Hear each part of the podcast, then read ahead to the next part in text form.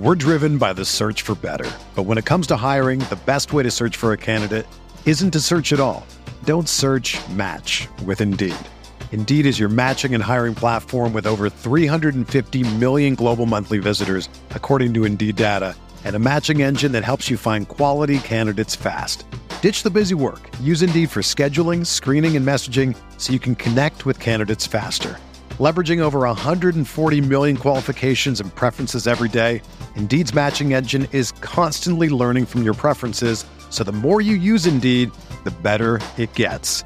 Join more than 3.5 million businesses worldwide that use Indeed to hire great talent fast. And listeners of this show will get a $75 sponsored job credit to get your jobs more visibility at Indeed.com slash BlueWire. Just go to Indeed.com slash BlueWire right now and support our show by saying that you heard about Indeed on this podcast. That's Indeed.com slash BlueWire. Terms and conditions apply. Need to hire? You need Indeed. It's only a kick, a jump, a block. It's only a serve. It's only a tackle, a run. It's only for the fans. After all, it's only pressure. You got this. Adidas. Beer? In the water section? You've piqued my interest, Liquid Death. Okay, so it's not actually beer, it's mountain spring water from the Alps, but it sure as heck looks like a beer when you first see it. And it should pique your interest too because Liquid Death is the incredible new product that looks like a can of beer, but is actually water that comes in sparkling, still, and three delicious flavors. We've been downing can after can of Liquid Death at my house, and everyone's always interested. What are you drinking? What is that? Did Xaver just drink a beer? It's been downright fantastic. And best of all, the water is actually incredible. Listen, I am not a water guy, and sparkling water never really did it for me, but even I can't get enough of the lime liquid death, which we have been going through like crazy. So it's fun. It's delicious and it's actually better for the environment because you aren't adding more plastic bottles to your local landfills. I love the tall boys of Liquid Death, and I know you're going to as well. If you haven't checked them out yet, you should probably fix that right now and get to a store immediately. You can find Liquid Death at your local Woodman's, 7-Eleven, Roundy's, or Hy-Vee, or find a Liquid Death retailer near you with their store locator tool at liquiddeath.com slash pack a day. That's liquiddeath.com slash pack a day.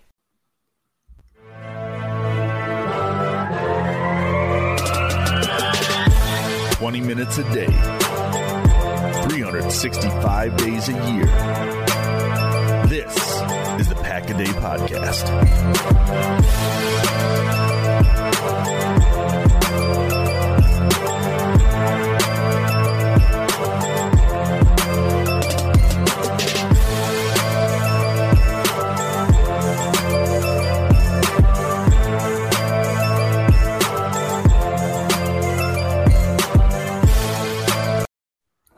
Tuesday, November 29th, 2022. And ladies and gentlemen, welcome to the Pack a Day podcast. If you are listening to this podcast on Tuesday, it has been 1,095 days since the Ohio State Buckeyes have beaten the Michigan Wolverines. Shout out to my good friends, Dan Kotnick and Eric Westclark. It's great to be a Michigan Wolverine. That is the last of that content that you will get, but it's one I had to throw out there.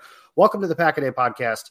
Ladies and gentlemen, we are recording this on Sunday night at about 11 o'clock. The Packers have just dropped a 40 to 33 heartbreaker, if you want to call it that, to the Philadelphia Eagles at Lincoln Financial Field. Uh, I think Jalen Hurts just ran for another 20 yards, so we'll get into that. Joe Barry is actually here with us tonight, so that'll be a fun conversation to have. And I'll kick to him first. Joe Barry, more commonly known as Ross Uglem. Ross, how are we feeling tonight?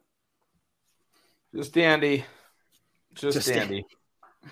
300 just I, am bad at math. I said 50 times 4 was 300 so that's the level of night we're getting at because it's just a bonkers number that the packers were able to give up that level of rushing yards. But i'm also joined uh, tonight i'm your host i'm jacob westendorf and i'm joined by my namesake uh, jacob morley who is uh, noted as jordan love in my in my stream yard uh, recording here. So jordan how you feeling tonight?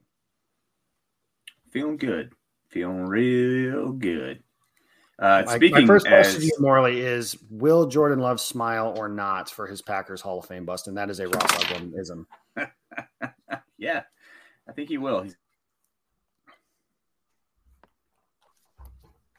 I think that he may as well. We will check on Morley and be able to potentially get him back here, uh, working through that. But the Packers lose tonight. It's 40 to 33. We'll get into a little of the game and then some of the big picture stuff because ultimately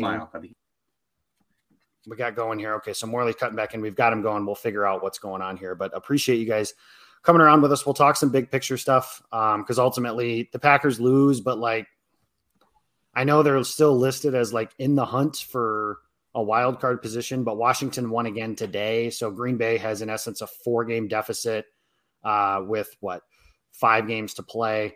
Uh, they're not making the playoffs. They were not making the playoffs even if they won tonight.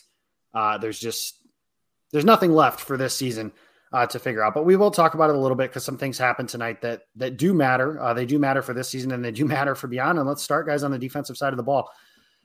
I tweeted during the game, and this is my my kind of my take, and I think it's wild that this is how I feel, considering there is a season that ended with Raheem Mostert running for 600 yards in an NFC Championship game.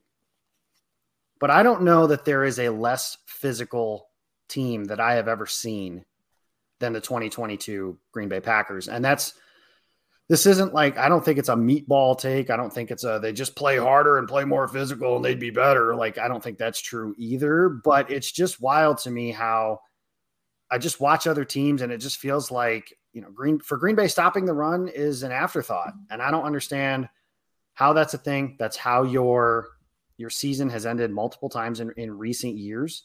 Uh, that is how a lot of things have have kind of fallen apart. It fell apart tonight, Ross. Um, Jalen Hurts had 100 yards rushing in the first quarter. I'm not making that up. That's a thing that actually happened. Go. I, I, don't even know what question I'm asking, but just go. Yeah, you know, and I I've caught a lot of, of flack over the years, basically because I kind of agree.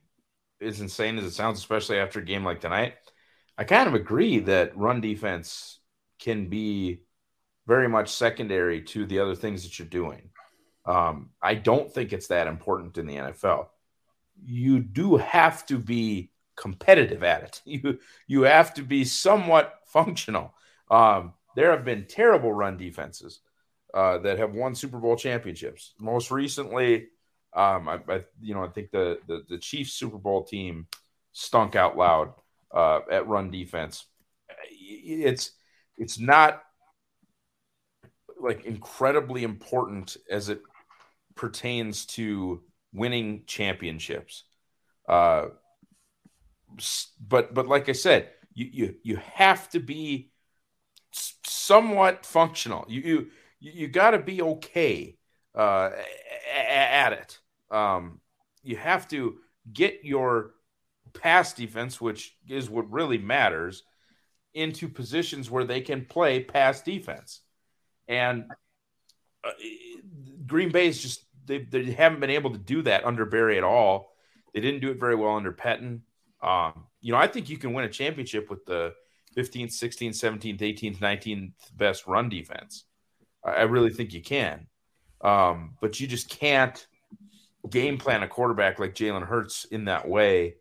And you, you can't allow 363 yards rushing. And, and um, as bad as Barry's recognition of Jalen Hurts and the what like his abilities are and how bad his game plan was for Hurts, his game plan for Jason Kelce was even worse. Um, playing a 2 4 nickel where your D tackles are basically hit up on the guards and you are allowing Jason Kelce to snap the ball and unmolested just run up to your linebackers that's not going to work. You you can't you can't give Jason Kelce a free run at, at Isaiah McDuffie. It it, it, it isn't going to work. Name, and name your linebacker. It can't be Isaiah McDuffie. It can't be Fred Warner. It can't be you know whoever that. Did. Jason Kelce, for my money's worth, is one of the best centers in football, and and that is it's atrocious to think that again. And now, granted, I, I've been not pushing back, so to speak, on the Joe Barry stuff. It's because I do think at some point the players have to play too, and there's certainly plenty there. But again, how is your game plan against Jalen Hurts to just kind of play in the shell and, like you said, let him have free run, let their center have free. Like there was, a, I think the first series they had a play where it was Jason Kelce. It was a quarterback draw, design quarterback run, and all of us in the world that was watching, if you've watched a second of Eagles football this season, knew it was coming. And Kelce gets a free run at whether it was Barnes or Walker. I'd have to rewatch to be 100 percent sure to to know that it was horrendous. Um, absolutely horrendous. Uh, Morley, you've got some some stuff here. Let's dive in.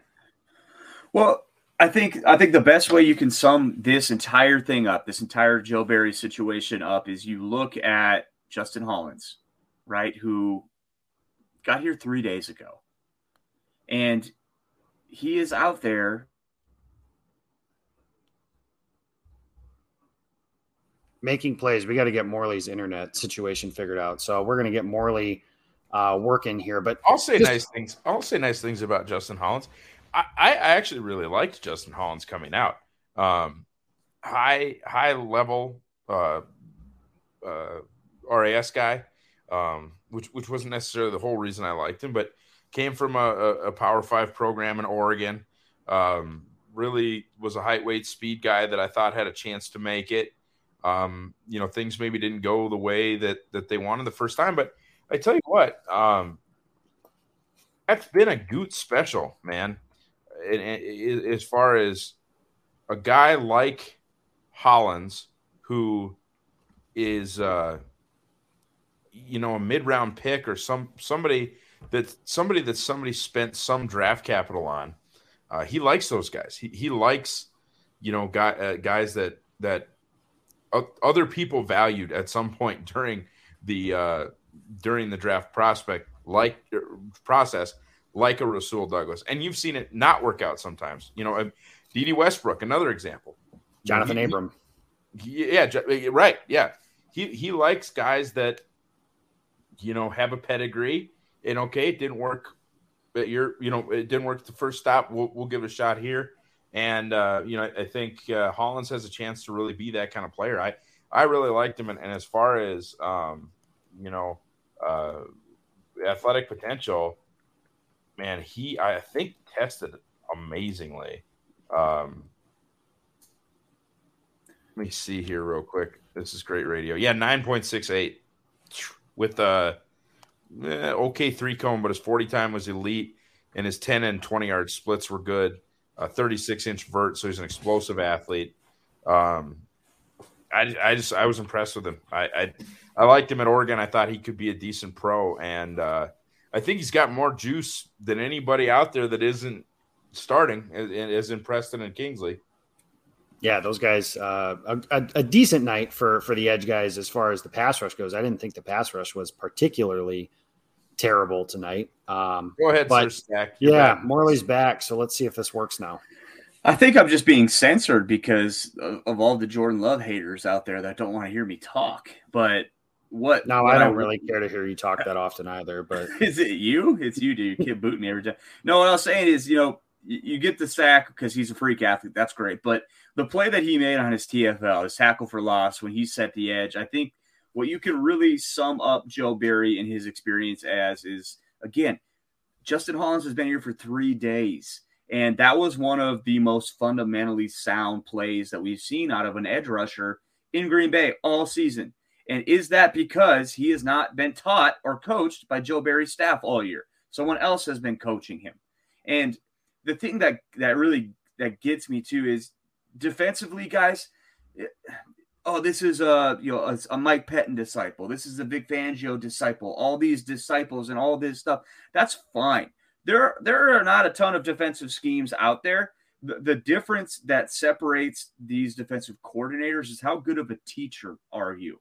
And Joe Barry has proven to not be a good teacher. There's nothing really wrong with what Joe Barry's trying to do, with just kind of sitting in a cover two. Like we can get into the weeds and talk about when it, it's you know situationally it's not good and why you need to change that up, but that's like far beyond their problems. And, and a lot of people like, well, Joe Barry's not out there tackling. Joe Barry's not. You're right, he's not, but he's the one teaching them how like he's the one coaching them every week. And when guys come in and get progressively worse, like Quay Walker is a great example of this. The one thing that Quay Walker was really, really good at that you could point to on his tape at Georgia and say, like, hey, he's going to come in and be good at this right away. tackling. He was a great tackler at Georgia. How has he gotten worse under Joe Barry, seemingly throughout the course of a season? And the only thing I can say is he's not being taught well. And so bring me in. I, I don't care about scheme. I don't care about any of that. Bring me in the best teacher that you can find. Bring me in someone that can get that through to these guys. Like, hey, this is what you need to be doing on every single play. Because that's the other thing with this defense is these guys are running around like chickens with their heads cut off. I mean, one guy is shooting a gap while another guy is in man, another guy's in zone. I mean, everybody is nobody's on the same page at all. And that starts with Joe Barry and it goes all the way down. And we've talked about it, and I think we're beyond the point where it's not just us begging for this to happen. I think this will happen this offseason where that defensive side of the ball is it's going to get the coaching staff is going to be cleaned out. And there could be a guy that could be leaving Wisconsin that potentially might want to come to Green Bay. No idea. That's kind of a pipe dream for all of us right now, just because we think Jim Leonhard would be a great hire uh, in Green Bay. And some of that might honestly just be it's someone other than Joe Barry, because that's kind of the point that we are at. And I mean, like Ross was talking about earlier too with run defense, this is actually a really good game to point to and say, hey, see, it doesn't really matter that much because they lost by seven and they gave up a billion yards on the ground. If you can score points, it doesn't really matter. But you got to be able to score, point, score points. And like Ross said, you got to be able to get stops when you need them still. Um, end of the game, they have a chance to, if you can if you can hold them one, two, three, get the ball back, you at least have a chance. But they didn't even sniff that, right? They gave up a first down and two carries. So that's just kind of where we're at with the defense right now. Um, and that's the negatives of this game. But guys, the vibe check from this game, I don't know about you guys, but I didn't really go into this game expecting to win, uh, especially when they got down 13 to zero. And you kind of just thought, oh boy, here we go. I think what's impressive about this team is, and credit, you know, I know we just took all the credit away from Joe Barry, but I do want to give some credit to Matt LaFleur and, and the guys on this, especially on this offense, not just rolling over and being like, oh, we're like, this is going to be a long night. They actually showed a little bit of fight, a little bit of punch. And I think that's what you can look at for this team moving forward and for the rest of this season is can we establish anything? Can we come out here and try to form some type of identity as an offense, as a defense, as a team, people that aren't just going to roll over and quit? Um, so that's kind of where we're at with this team and, and the rest of the year, sadly, is they're not going to make the playoffs. There's not. And we, they have to start building for next year. So that's uh, maybe a good jumping off point for what we saw from this game tonight. Uh, kind of talking about what do they have? What do they have to jump off of? And what do they have to kind of build towards next season? Yeah, I think the the first thing is I know every week we get the well fire him now thing, uh, and, and my just uh, maybe I'll get your guys' take on this real quick too. My take on that is there is no coach on the staff that I would say I feel comfortable with getting getting the defensive coordinator gig in 2023. And in my opinion, and I said this when they fired Mike McCarthy four seasons ago, that the only thing that that really does is open up the opportunity for a team to hire the interim. And the example that I used was when the Browns, I believe it was Hue Jackson, fired Hue Jackson at the time, and they ended up firing Freddie Kitchens and just lit an entire year on fire. Freddie wasn't their uh, interim head coach, but he was their interim offensive coordinator after they did the shuffling of the staff after Jackson got fired. I don't I don't see a purpose other than feeding bloodthirsty fans what they want. You can talk about accountability, I guess, but I, I just I don't think that serves a purpose um, that does anything positive for 2023. Um, does that scare off a potential candidate for a 2023 coordinator gig? I just don't think the reward is worth it. Because what are you going to do? You're going to get a boost for maybe a game or two with the new defensive coordinator and and do something like I, just, I don't think that does anything. And the other thing about that is when we talk about the Packers specifically, when they fired Mike McCarthy, two of the most prominent voices in the room, Joe Philbin and Davante Ad- or Joe Philbin, Aaron Rodgers and Davante Adams said that the coaching search should stop and start with Joe Philbin.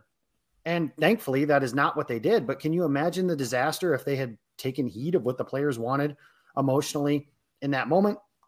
As for the Jim Leonhard thing, I do want to address that a little bit because number one, he's not technically unemployed right now. As far as I know, he's still coaching Wisconsin for their bowl game. Number two, I would be fine with Green Bay conducting a actual true defensive coordinator coaching search instead of just saying, well, we tried to hire him two years ago. He eventually told us no. So we'll just hire him now. Maybe there's somebody out there who's better. I don't know. You know, my take in general with coordinators is you don't know until you know. And we don't know. You know, we don't. Would Jim Leonhard be good in the NFL? I don't know. I mean, I know he struggles to stop Ohio State when he's at Wisconsin, but everybody kind of struggles to stop Ohio State. Wisconsin plays with inferior talent. There's certainly, uh, and that's not a knock against Wisconsin. Ohio State's just always one of the three most talented teams in the country on a year to year basis. But Ross, you've been, I think you wanted him fired the day after he was hired, but do you see a purpose to letting him go now and just letting Jerry Gray do it for the next, yeah, and that's the name I bring up, but just, you know, as a guy who has experience doing it and likely who they'd turn to. But do you see a purpose in that, or is it just kind of grin and bear it and make Matt like quietly promise us that he's not going to be here next year? Uh, no, I mean, I would fire him now. Um, I, you're right. I mean, I've, I've never respected the hire. I thought it was terrible. Um, I, I I'm, glad that the first idea was something a little bit out of the box to hire Jim Leonhard. Didn't didn't work out. Um, I think Jim Leonhard probably regrets that today, obviously. Um, but I think he wanted to stay loyal to Wisconsin, and and uh, you know that kind of bit him. And it is what it is. Stuff happens. Um, but no, I, I, you're you're you're going to be married to a lot of these players for a long time. Mm-hmm. Um, you're not going to let Rashan Gary go. He's going to be there for a while. Uh, you just signed Jaire Alexander to a long term deal. You just signed Rasul Douglas to a long term deal. Just signed De'Vondre Campbell to a long term deal. You got uh, Devonte Wyatt on a rookie deal with a with a fifth year option. You've got um, Quay Walker on a rookie deal with a fifth year option. You are married to a number of these defenders that matter. I, I think you gotta you gotta suck out the poison. I, I think you know it's it's what we talk about kind of with um, playing Rodgers instead of Love, uh, trying to win games like this one upcoming in Chicago, even when you're four and eight, and another loss would help from a draft pick perspective. Losing becomes a a mentality. You know, it, there's you don't want to be invested in losing. Joe Barry can't teach defense. He they they are getting worse. Um, this is a problem, and it's systemic. So I don't want Joe Barry to have his hands on the Packers defenders for the next five weeks if I can help it. And I know that may sound harsh, but no, I would I would get rid of him tomorrow. I, I would. I would turn it over to Jerry Gray or see if Jim Leonhard wants to come in and get a five game tryout. I would do whatever. Um, let anyone do it. I don't care. Daddy. I don't. It, Montgomery, give Mont a shot. Actually, I like I like Coach Montgomery. Um, but yeah, I would. I, I I understand the idea of letting him play out the string, but man, I would. I, I would just end it. I, I think it's time to end it. Well, I will say this, despite everything I just said, if they were going to do this is tonight's game is the equivalent, maybe not the equivalent because the Eagles are a good offense, but it's in the conversation of the Arizona game that got McCarthy fired. You know, you give up, I don't care. I don't care if Ross Morley and myself are playing defensive line in base. Like you cannot give up 360 yards on the ground. You can't give up 100 yards rushing to a quarterback who's known for his legs and the first, this wasn't a surprise. It wasn't like, oh man, you just kind of got hit by a fluke play here. This is a quarterback who is known for his legs. So maybe that is like if there was a reason to do it, I would understand it. Just me personally, I, I wouldn't do it. I would say forget it. But I do understand at least the thought process of doing that. Morley, just real quick, then we can move on because I think this is a conversation that has been had about 600 times. I don't care. Fire okay. keep them, whatever. Doesn't matter. It makes no difference to me. I, I, I think both of you guys make good points, and either are fine because honestly, it doesn't matter at this point. So Let's be real. The way this season is going, it would not be super shocking to see any Packers fan cracking open a can of beer at 9 a.m. on any given morning. It's been a long year. But while it would be understandable, it's probably not actually a can of beer. It's probably an ice cold, refreshing can of liquid death, a new mountain spring water from the Alps. Why is this delicious water called liquid death, you ask? Well, because it will brutally murder your thirst, and their infinitely recyclable tallboy cans are helping to bring death to plastic bottles. They also donate 10% of the profits from every can sold to help kill plastic pollution. Friends, Liquid Death tastes incredible, and I can give you that endorsement based on my own experience. I'm not a huge sparkling water guy, but I'm telling you, the Lime Liquid Death is beyond for real and will have you rushing back out to the store for more.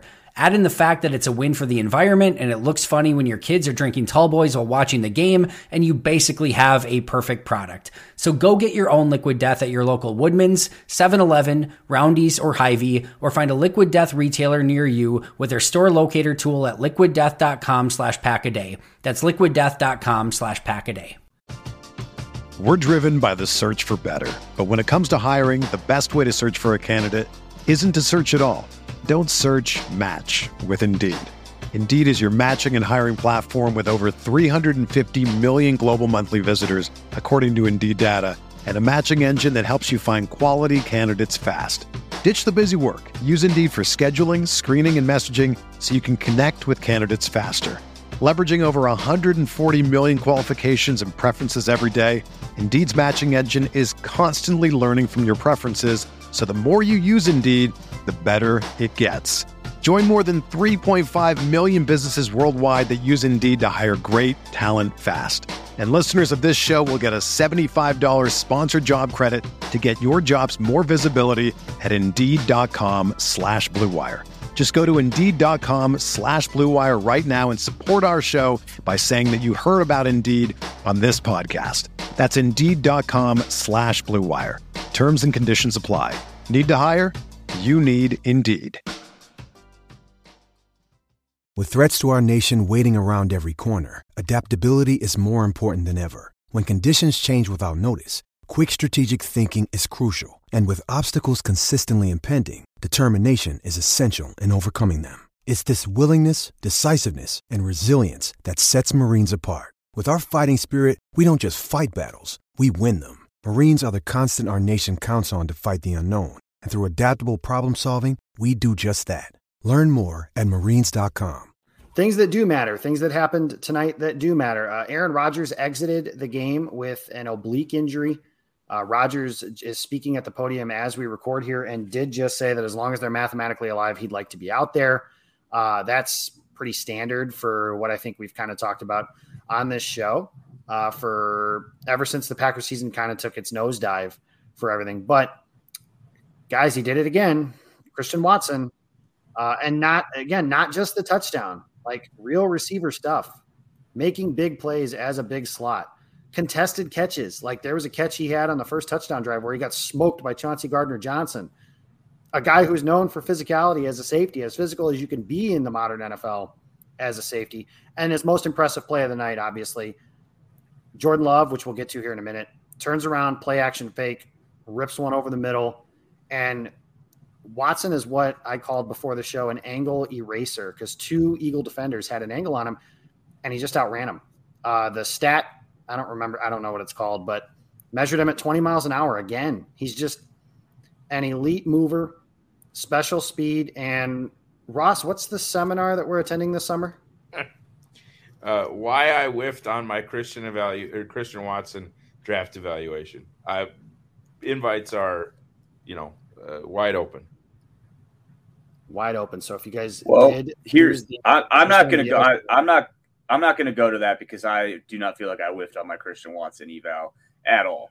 And I think what we've what we've talked about on this show, and I think a lot of people have said, you know, with him, if all these receivers peak out, if they all hit their potential, he's the best receiver in this class. He's one of the best receivers in the NFL. And I just tweeted, you know, Sunday night, who else in the NFL can do that? The the I mean, that's just a simple simple strike strike play. I believe it was it play action or was it just a strike drop? It was a play action uh, pass, yeah. Yeah, turned his back. Yeah, so okay, so well, that's impressive for Love, I was gonna say. But anyways, catching that thing and like you said, erasing two angles to the end zone, 63 yards. There, that's just that's stuff that's that's special. That is special, special stuff, especially for a kid that is 6'5, 6'4, 215, 210. Like He's not small. And you, you go across the league and you say, hey, how many guys can do that? And not just to take that strike, because there are guys that can do that if the defense whiffs, if something bad happens. But the defense had actually played that well, and he just took away two angles and took it to the house. And you say, how many guys in the NFL can do that? Off the top of my head, you think, okay, Tyreek Hill can do that. That's it. Who else? Like That's I mean, it. Like, hey, listen, I don't want to get I don't want to get like too hyperbolic, which is kind of the nature of an instant reaction show. But like, some of the plays when he runs is like Randy Moss against the Cowboys on Thanksgiving, where he's just running away from. Now, Christian Watson and Randy Moss are two very, very, very different players, and Randy Moss is some people's opinion the greatest receiver to ever play football. But there are things with his speed that you could see, and there are things that you could see, and this is something that matters going in, regardless of who the quarterback is. And we'll get to who the quarterback will be in 2023 when we get to the offseason. But regardless of who the quarterback is, Christian Watson being able to do these things again. We came into the year and you've got guys being like, oh, they're the worst receiver room in the league. They replaced Davante, and I've said similar things. But when you look at what Romeo Doubs has done when he's been able to play, and hopefully they're able to get him back soon so we can see what that looks like. When they've had Christian Watson on the field, you got to feel good about both of those players making a year two jump. And then if you just add in a veteran in the Sammy Watkins role that's actually useful, this offense can be productive. Get that offensive line to play together. That group of five that they've had has played better together for the last three weeks as they've built that continuity, something that frankly Matt LaFleur and Adam Stenavich have pissed in the face of since they've been in, in the coaching staff here. I think it matters, and I've always thought it matters. And I think this year you've seen why it matters. You get a year three leap from Josh Myers if you can get one. Maybe Jon Runyan gets a little bit better. Then you keep, you know, if Bakhtiari's able to go, Jenkins, Nijman, if they're able to keep all those guys together, you can feel good about your offense going into 2023. Rodgers either healthy or Jordan Love, if he's able to string together performances the way he was able to look tonight. Ross, I, I, didn't let you say much about Christian Watson other than why everyone else was wrong, but go ahead, wax poetic. That's your man's. Uh, you know, like I said, just more, more stuff that that he can do. Um, and and I go back to uh, something you know that I talked about with Peter Bukowski, where he said, "Didn't isn't the same as can't," and and that's what you're seeing over and over again. Um, as far as you know, stuff that maybe didn't happen on his North Dakota State film, it's part of the offense, part of what they did, and um, I don't know of a lot of you know 11 yard crossers that he took to the crib from 63 yards out, but that's that's special stuff, you know. And and I tell you what, that uh, 19 yard number on fourth and five was special stuff too. Um, that that one that one shouldn't be just glossed over. You know, that's Aaron Rodgers knowing that they need one and trusting number nine to do it. Number nine kind of, you know, uh, not not kind of, but just delivering the goods. So, um, you know, he's been he's been.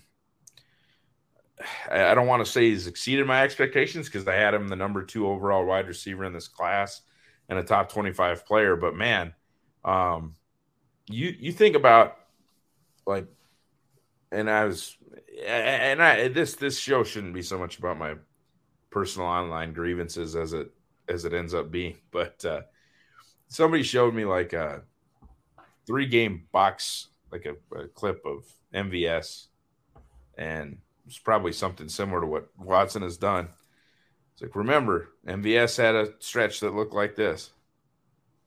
You know, so before we crown Watson, like understand, it's like okay, this is the first three games. If you ask me, this is the first three games of Christian Watson's career. That's, I mean, in my opinion, you, you yeah, the the jet sweep against the Patriots, whatever. Like I get all that, but he wasn't really a part of the offense, probably due to missing camp, due to injuries, due to whatever. Your sample size of okay, here's three games in a row of Christian Watson, healthy, a real part of the offense, whatever. Well, your sample size of three games is 12 catches for 262 yards and six tugs. That, that's not the Packers Hall of Fame, that's the regular Hall of Fame.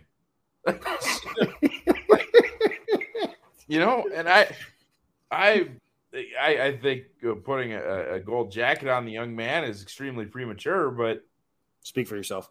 He's uh he's everything I hoped he could be, and and and I know obviously, like I'll get the NDSU homerism bit forever, but I knew what this kid could be, and this is what you see. You see a taller version of Tyreek Hill. I mean, humans don't move like Christian. Not not even MVS. Not even you know pick your you know uh, Will Fuller. Go on the your your linear deep threats. Uh, all the guys that ran times that looked like Christian's time. I people just don't move like this kid moves.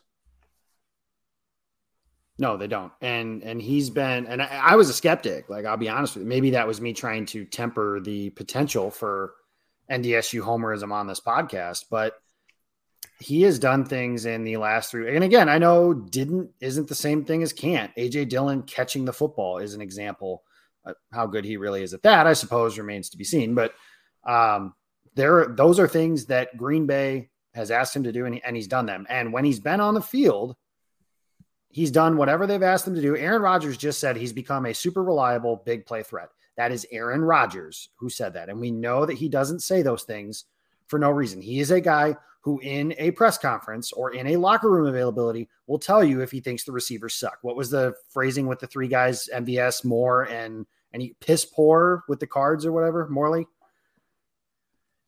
Piss poor with the cards like they they said we had a card session. he said the effort was piss poor or something like that. That he said. So my point on that is he will tell you if he thinks oh. someone sucks. Basically, like Amari Rodgers just yeah, he's returning for us. Like that's it. He could say like, oh, Watson made a play. I, or the Packers have been honest about that before. My guy Jace Sternberger, that he made a big catch in a preseason game, and the tight end coach right after the game, they're like, oh, that could be a galvanizing thing for him, and he was like, yeah, I don't think that's real indicative of the player.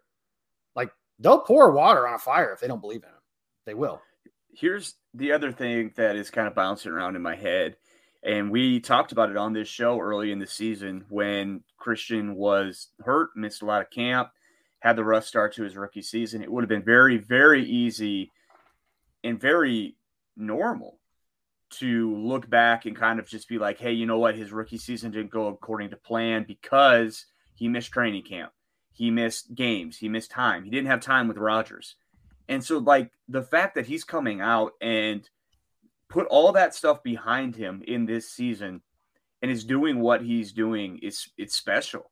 It really is because how many times do we do we see a rookie, a young player come in and miss camp and just never really be able to get caught up? I mean, it happens every single year, and that's why a lot of times that year two jump is such a big year. And so we're seeing a kid in Christian Watson that missed all that time that still probably doesn't have the chemistry that he needs to have with Rodgers. He probably has better chemistry with Jordan Love, which we we saw tonight. Uh, but that is just it, it's bonkers to me. It is bonkers to me that he's able to come out and still and, and kind of put all that stuff behind him. And I think you look at the mental side of it, like what he has between the ears, the ability to to do that. And I remember talking to Ross, and this was I think we just were just talking and we're talking about the drops. And Ross just having been around him for four or five years at NDSU, just kind of laughing and being like, dude, he doesn't care. He doesn't care. Does not care that he drops a pass or two because he knows what he is and he knows that he's going to go out and get his. So I think it's just super exciting and super encouraging that uh, what we're seeing out of this young man and, and the fact that truthfully he's really only scratching the surface. And that he very well could be. So that is something that is exciting. We talked about the other stuff that's exciting. Devonte Wyatt damn near had a sack tonight. Jalen Hurts put some oil on his pants before that drive. That's the excuse I'm going to give uh, for Wyatt. Kingsley Enagbare had some nice plays uh, tonight. Justin Hollins, like we talked about, and this is a Packers team that needs help in that edge room. You know, I said if you knowing the way the Packers operate, you know, if you look at next year's edge room as Rashan Gary hopefully recovered from his ACL, Preston Smith will be back. Kingsley as a rotational player. Hollins as a potential uh, rotational player, and then a top, you know, 15, 20 pick as an edge rusher. Unfortunately, I don't think they're going to be able to grab Will Anderson from from Alabama. But if you can grab a guy like that in the early rounds, and I'm not going to give you guys names because it's a very long time before we get to anything like that. But that is another room that had some depth questions that now maybe doesn't. you know, when you when you look ahead like that.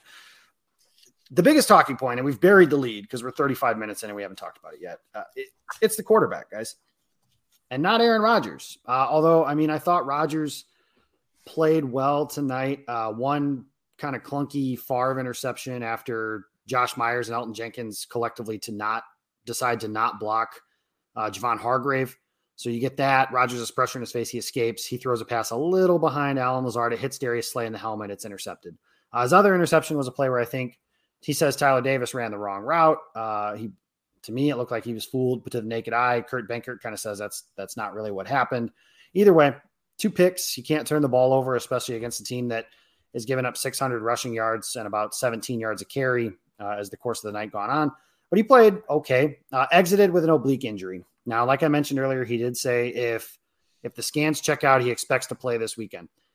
Um, whether or not that's wise, I, I you know I don't think that's another path we need to go down. I just want to talk about the evaluation of play of Jordan Love and Morley. There is maybe Jordan Love's mother, and that's about it for people that are bigger fans uh, of number ten. But go ahead and give us your evaluation of his.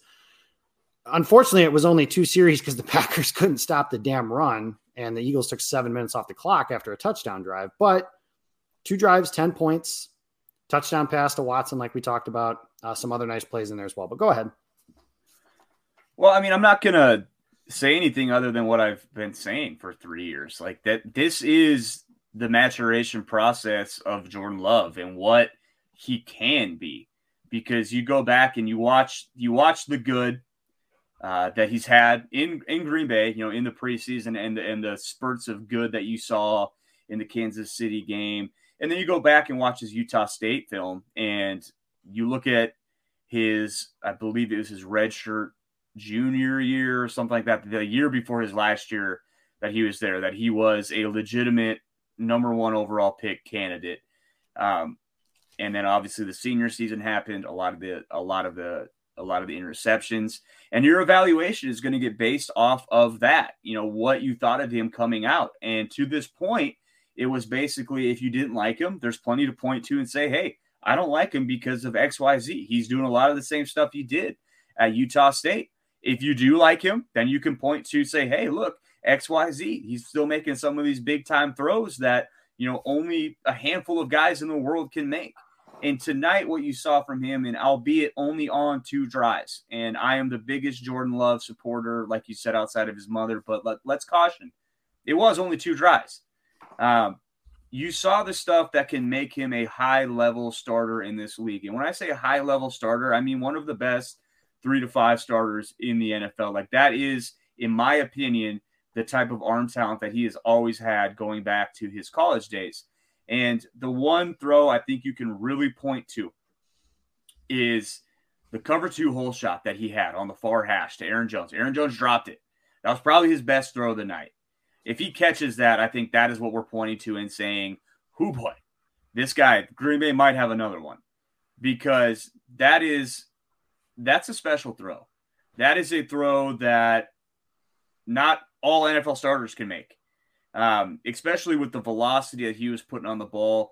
Um, the other throw I want to point to was the the the PI that wasn't called to Cobb when he's rolling to his right, throws across his body a strike, a dart to the middle of the field. That thing hit Cobb right in the chest. Like we want, we can complain about it being PI, him getting there early, all that stuff, but Cobb needs to catch that ball. And if he catches that too, that's just another thing that that changes the narrative of what we saw tonight. Uh, the other thing that I think we can point to, and I think we can all agree on, is he looks so much more calm, so much more calm within the pocket tonight.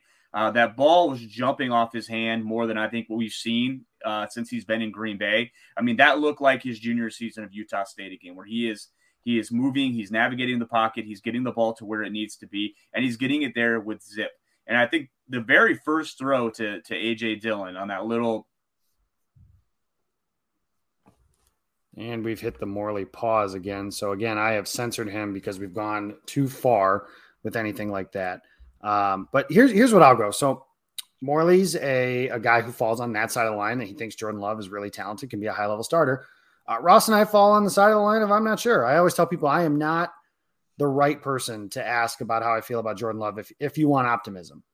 Uh, that being said, I had a guy on Thanksgiving trying to tell me that I'm rooting against him because I don't think he'll be good, which is outrageous to me that somebody would say that to me because like if they draft me to be a pass rusher, I am not going to be good. Does that mean that you're rooting against me? Of course not. You want me to be good because I play for your favorite team. That's just kind of how this works. What I will say about Jordan Love is I think there are some things that get exaggerated with with the way that Love has progressed. Obviously, he came in as a rookie. We know the story there. Uh, COVID cancels his entire offseason, so he's behind the gun already. His second season, he comes in, he gets to play in the preseason. You see some of the stuff that you like about Love, and you see, uh, frankly, in my opinion, a lot more of the stuff that you don't like about Jordan Love. He plays poorly in Kansas City. You can talk about the reasons why that happened, and some of them are legitimate, some of them to me, not necessarily. Uh, and then garbage time in Detroit, and then the preseason this year. And the preseason this year was where I think things got mostly exaggerated because everybody was talking about how he looks so much better and, and all that stuff. And to me, playing with players that don't matter, playing against players that don't matter, his progression, quote unquote, in those games do not matter then. And and that's not fair to Jordan Love. I know that he didn't ask for his only reps to be in preseason games, but the point I'm making is Jordan Love's stat line tonight: six of nine, nice, 113 yards, a touchdown, no picks, 10 point drive, 10 points. Did not turn the ball over, which is something that I think is a legitimate concern when Love is on the field. I think in every well, every regular season action that he's played extended minutes, he's turned the ball over at least once. And in every preseason game except for one, he's turned the ball over at least once. So got to get better at protecting the football. What I will say is this the comfort within the offense, the trusting what he sees and letting the ball rip, the touchdown pass to Watson, like we talked about. And it wasn't a 75 yard bomb between two defenders or anything like that, but it was just, hey, I see it, I throw it. The whole shot that Morley talked about the development, and I'm not putting a gold jacket on him. I'm not even going to tell you he's going to be a high level starter. I'm not even going to tell you he's going to be the starting quarterback for the Green Bay Packers in 2023 because I still don't think that's a likely scenario. What I will tell you is that what he did tonight is the most progression that we've seen that actually does matter. He's playing with players for the Packers. He's playing with Christian Watson and Lazard and Cobb and the starting offensive line and players that matter in a game that matters against a Philadelphia Eagles team with their starters. They are trying to win the game in a game that, I mean, it was a two possession game every time Jordan Love touched the ball, but it's still competitive. The Packers still have a shot to potentially win the game. You know, if Jake Elliott misses a 54 yard field goal, Jordan Love has a chance to go down and tie the game, maybe win it. That matters. How much it matters is in the eye of the beholder. Now, Aaron Rodgers did say tonight that he was open to discussions when the team is mathematically eliminated, which I think is probably going to take one more loss. That seems likely. Uh, he says if he checks out, if the scans check out and everything, he expects to play on Sunday against Chicago. We'll see if that happens, whether or not that does happen. I don't think if the doctors clear him, my take is always healthy, cleared players, whichever one you want to use that, they play. And Rodgers is the preferred starter for this team. And, and that's the way it's going to work. Now, when they are not mathematically alive, that is when you can have that conversation. And what you want to see, if you want Love to play, is how does he stack that performance? And it's what I talked about after the Watson game uh, against Dallas. He's not going to score three touchdowns in a game again, but how does he progress from that performance four days later against the Tennessee Titans team? He scores two more touchdowns. What's he do tonight? He has over 100 yards receiving and another touchdown. Like he's stacking good performances together. That matters. Can Jordan Love do that? Can he do that when you know, against a Chicago team whose defense is just a complete trash fire. It is absolutely wild to me to see a Bears defense, and they've sold off some of their pieces, but just as bad as they are, that is not something that you expect when you when you tune in to watch the Chicago Bears play football. Um, you at least expect their defense to be competent. Can you do it after the bye when they're playing a Monday night home game against the Los Angeles Rams? Can you do it on Christmas Day then against a Miami Dolphins team that has a pretty good defense? Can he do it against the Vikings? Can he do it against the Lions if he gets all those games? I don't know. That's the question that you got to ask. Because we're what I'm not going to do is take the L, so to speak. And like Morley said, he's not taking a victory lap over nine passes in two series. But I do think, and Morley's back, so I'll let him go. I do think, Morley, it is fair to say this is the most progression we've seen from Jordan Love that actually matters. It's something you can pull from because I don't think you can pull from preseason. We don't see practice every day. We don't see training. Like that stuff just doesn't matter all that much until the Bullets are live. And tonight the Bullets were live and he played well.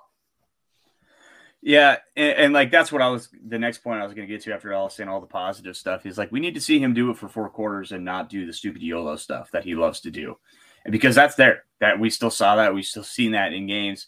Um, but the only other thing I have is it it is kind of a time is a flat circle type deal because Rodgers' game against Dallas was the week after Thanksgiving. Uh, it was against an NFC East opponent. Here we are tonight week after Thanksgiving, NFC East opponent.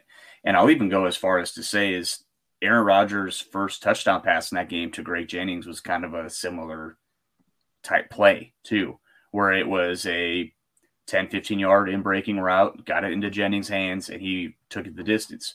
Same thing tonight. Christian Watson in breaking route, got it to him, took it the distance. So, uh, what what does that mean? Absolutely nothing. Besides, it's just kind of cool. Um, but other than that, that's that's all I got. Um, I'll probably jump off here because, as you guys have noticed, my internet keeps kicking me off. Um, but uh, I'll let you guys wrap it up, and I'll uh, I'll hang up and listen. Yeah, Ross, go ahead and pour cold water on the fire, I guess, so to speak. Here.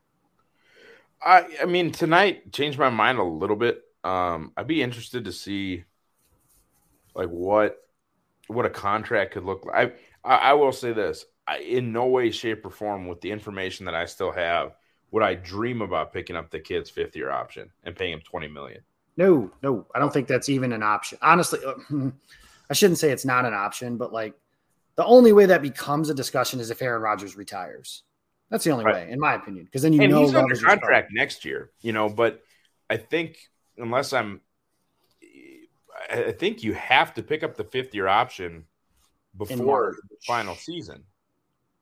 It's it's it'll be next offseason they would have to do it. I don't remember when exactly, but at some point. So I wonder if you couldn't do an extension that's not fully guaranteed at a number maybe a little bit below 20. Um I, I might be interested, you know, something where if it just doesn't work out and you cut him, it, it doesn't screw up the cap tremendously, you know.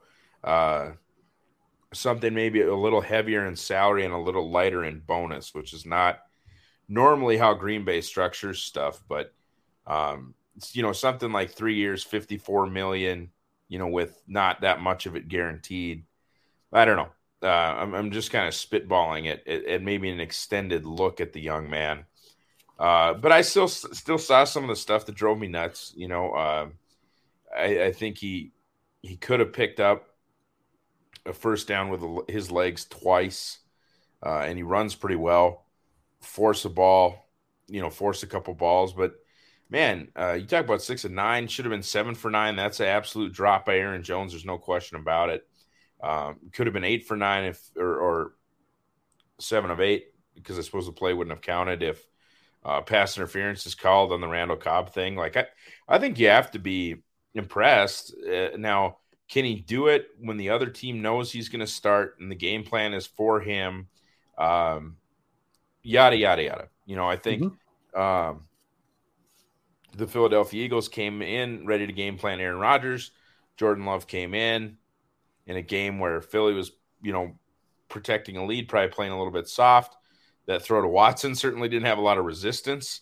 Um, not that it wasn't a bad throw, you know, wasn't a great throw, and like it's all good. It's all good. Like these are all positive things.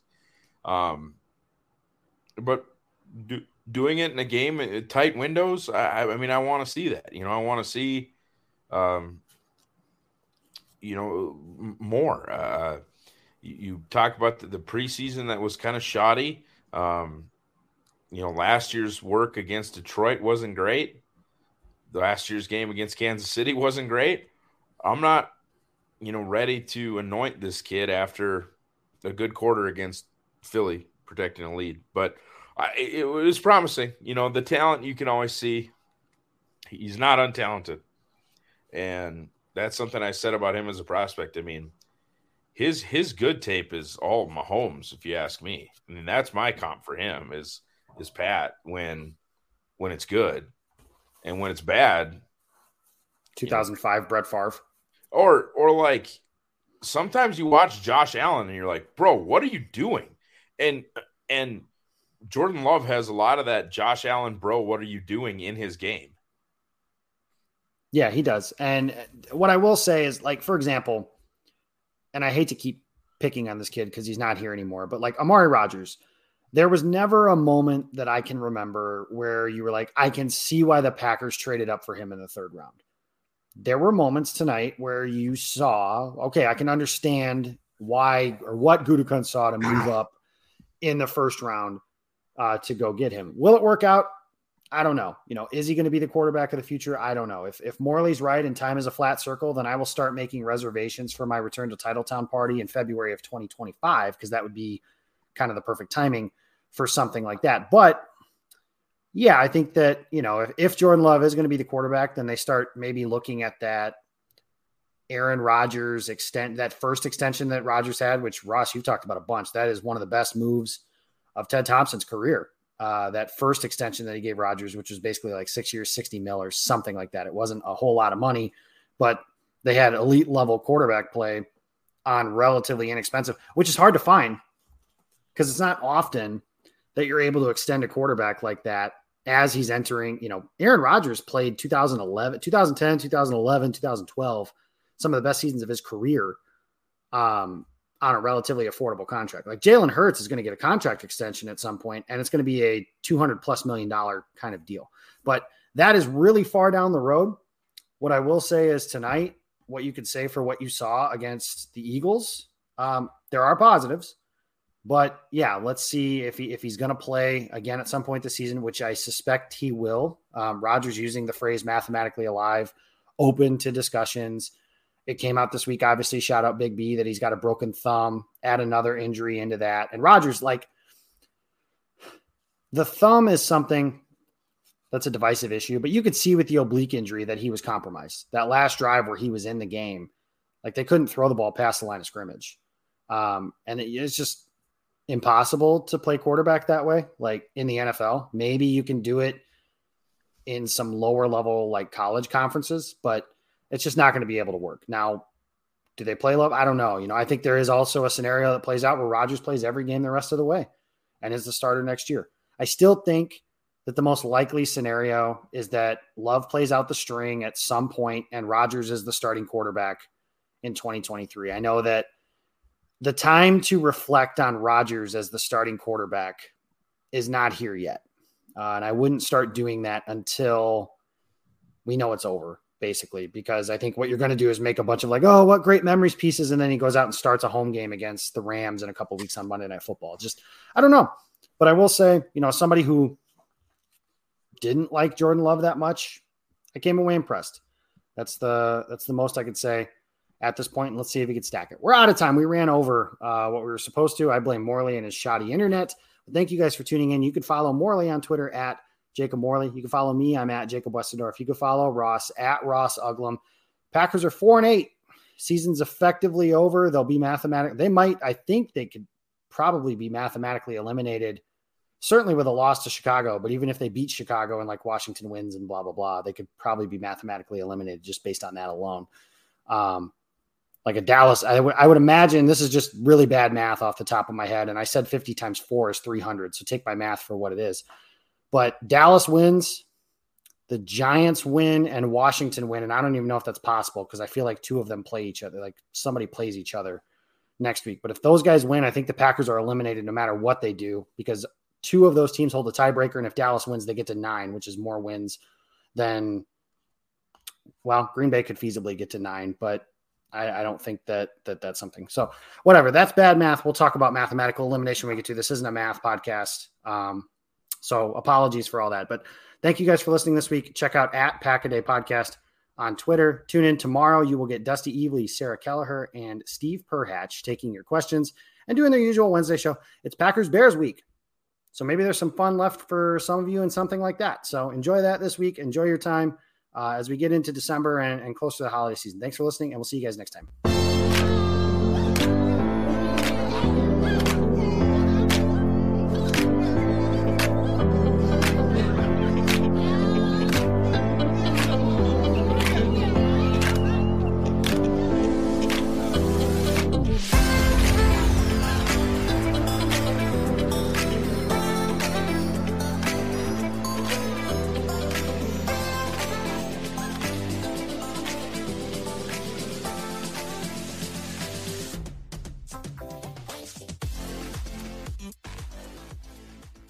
Everyone is talking about magnesium. It's all you hear about. But why? What do we know about magnesium? Well, magnesium is the number one mineral that 75% of Americans are deficient in. If you are a woman over 35, magnesium will help you rediscover balance, energy, and vitality. Magnesium supports more than 300 enzymatic reactions in your body, including those involved in hormonal balance. From functional medicine doctors to mental well being and female hormone experts, we all know that magnesium is the one mineral to improve all aspects of well being and health. But which one? Magnesium Breakthrough from Bioptimizers, the trusted choice recommended by leading experts with seven best absorbed forms of magnesium to ensure your body receives the support it needs for overall well being. Go to bioptimizers.com slash balance today and use code BALANCE10 for 10% off. Support your journey to wellness at B-I-O-P-T-I-M-I-Z-E-R-S dot com forward slash balance. Magnesium Breakthrough from Bioptimizers, your foundation to optimal health and vitality.